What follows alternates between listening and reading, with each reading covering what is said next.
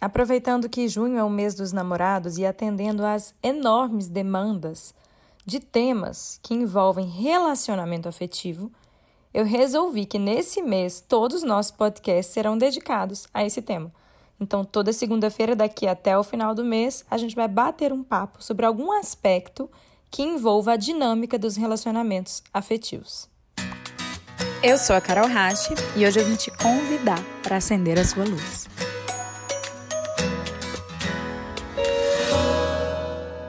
Quando a gente fala de relacionamentos, eu acho que talvez o aprendizado mais importante seja a tomada de consciência de que a outra pessoa com a qual nos relacionamos não veio a esse mundo para nos fazer feliz. Não, Papai do Céu não mandou ela aqui para baixo e falou: Olha, vai fazer a Maria, a Joana, a Gabriela feliz. Não, isso não aconteceu. Ninguém veio para cá com essa responsabilidade, senão nós mesmos. Portanto, é fundamental, antes de qualquer próximo passo, que você entenda que a outra pessoa não é responsável por suprir as suas expectativas e nem por te trazer aquilo que te falta. Não é tarefa de ninguém te fazer feliz. Essa tarefa é sua. Dito isso, fica mais fácil compreender a individualidade do outro. Dentro de um relacionamento, muitas vezes existe uma fusão. As pessoas querem se misturar tanto com a pessoa com a qual se relacionam que acabam se perdendo delas mesmas. A ideia é que a gente possa viver juntos, mas termos também o nosso espaço individual.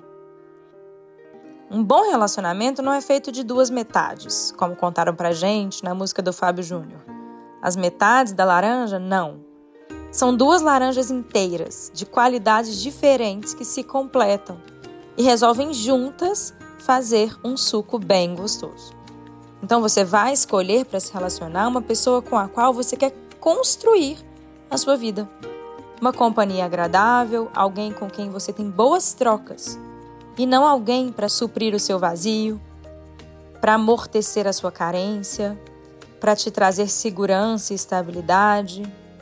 Porque se você projeta aquilo que te falta no outro, naturalmente você vai acabar ficando dependente desse outro. Naturalmente você vai cobrar do outro cada vez que você não tiver as suas necessidades atendidas. Porque no fundo, no fundo, você vai ter uma crença de que aquela pessoa te deve algo. Isso não é verdade, ninguém nos deve nada. Se algo é importante para a gente, nós é que devemos nos mover para construir, para conseguir, para buscar. O outro pode ser um companheiro nessa jornada de construção, pode ser alguém que nos dá suporte nessa busca, e é muito interessante que seja. É muito legal poder compartilhar a vida com alguém que caminha na mesma direção que a gente. Mas não é legal a gente perder o nosso senso de individualidade ou a gente esperar que o outro nos complete. É muito mais interessante nos tornarmos tão inteiros que aí vamos transbordar o melhor de nós e compartilhar esse transbordamento com a outra pessoa e vice-versa. Muitas vezes a gente fica tão querendo impressionar e conquistar que a gente se perde de nós.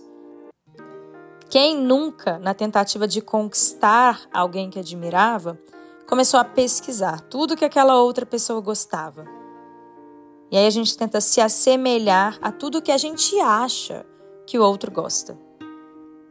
E aí a gente deixa de ser autêntico.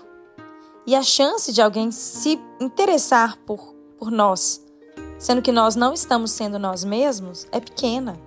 Mas ainda que aconteça, a chance de conseguirmos sustentar esse papel, esse esforço para se assemelhar àquilo que achamos que o outro gosta, é pesado. Ainda que a gente consiga sustentar esse esforço, ele pesa. Ele nos rouba de nós. Considere que você deve estar inteiro para querer fazer parte de um relacionamento. E estar inteiro significa se aceitar com todas as qualidades que tem. Significa não querer se assemelhar à projeção que você tem daquilo que o outro gosta. Então você não vai fingir ser uma coisa porque talvez aquela pessoa se atraia por isso. Porque imagina para o resto da sua vida ou pelo tempo que o relacionamento durar, você ter que sustentar isso. De duas uma, ou você não vai conseguir e logo a outra pessoa vai perceber que ela se interessou por algo que não é real, ou você vai conseguir e depois por exaustão de segurar essa máscara tão pesada que não te corresponde, não corresponde à sua verdade, à sua essência, você vai começar a se sentir infeliz. Você vai estar no relacionamento, vai ter passado um tempo, mas cadê você? Será que você está, vai estar vivendo uma vida de contentamento? Cuidado com isso. Pense em ser inteiro antes de querer compartilhar a sua vida com alguém. E para ser inteiro, para conseguir pensar assim, você precisa jogar fora essa ideia de que existe uma metade da laranja te esperando. Ou que no dia que você tiver uma outra pessoa para compartilhar a vida, aí sim sua vida vai ser boa. Isso não é verdade. Mesmo que você já tenha alguém com quem compartilhe a vida, desobrigue essa pessoa de te fazer feliz. Olha, isso é tarefa sua. Seu relacionamento certamente vai ficar tão mais leve quando você der a outro a liberdade de ser inteiro. Mas para isso você precisa ser inteiro também, porque é sempre de dentro para fora. Então observa se você fez uma construção que anula alguma parte sua, na tentativa de impressionar ou de conquistar o outro. Pode ser você tenha feito isso porque você ainda não tinha consciência que isso te rouba de você mesmo. Tá tudo certo. Dentro desse relacionamento, comece a experimentar a sua autenticidade. Comece a experimentar a sua liberdade. Isso não quer dizer criar conflito, rompimento, oposição. Não. É um processo interno de se desobrigar de caber naquilo que você imaginou que o outro gostaria. Talvez o outro se surpreenda com a sua versão mais autêntica. Talvez ela seja ainda mais atrativa. Porque quando a gente está sendo autêntico, a gente é livre por dentro e a qualidade da nossa vibração nesse estado é muito mais elevada do que num estado aprisionado de tentar caber num papel. Então é bem provável que a sua liberdade interior te faça vibrar tão alto que você se torne ainda mais atraente.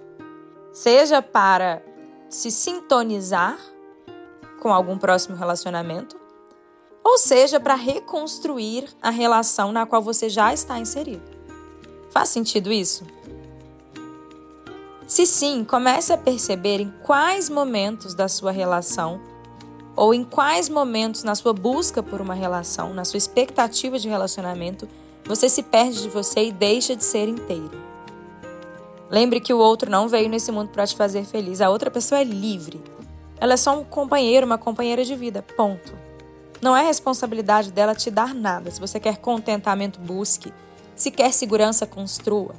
Se quer se sentir preenchido, faça isso de dentro para fora. Se quer ser amado, se ame. E aí, quando estiver se sentindo bem inteiro, bem livre por dentro, perceba como é natural dar ao outro a liberdade de ser. Relacionamentos saudáveis não são feitos de relações entre duas metades que esperam do outro preenchimento. Um relacionamento saudável é feito de duas partes inteiras que, por livre e espontânea vontade, resolvem caminhar juntos pela vida e construir uma vida juntos.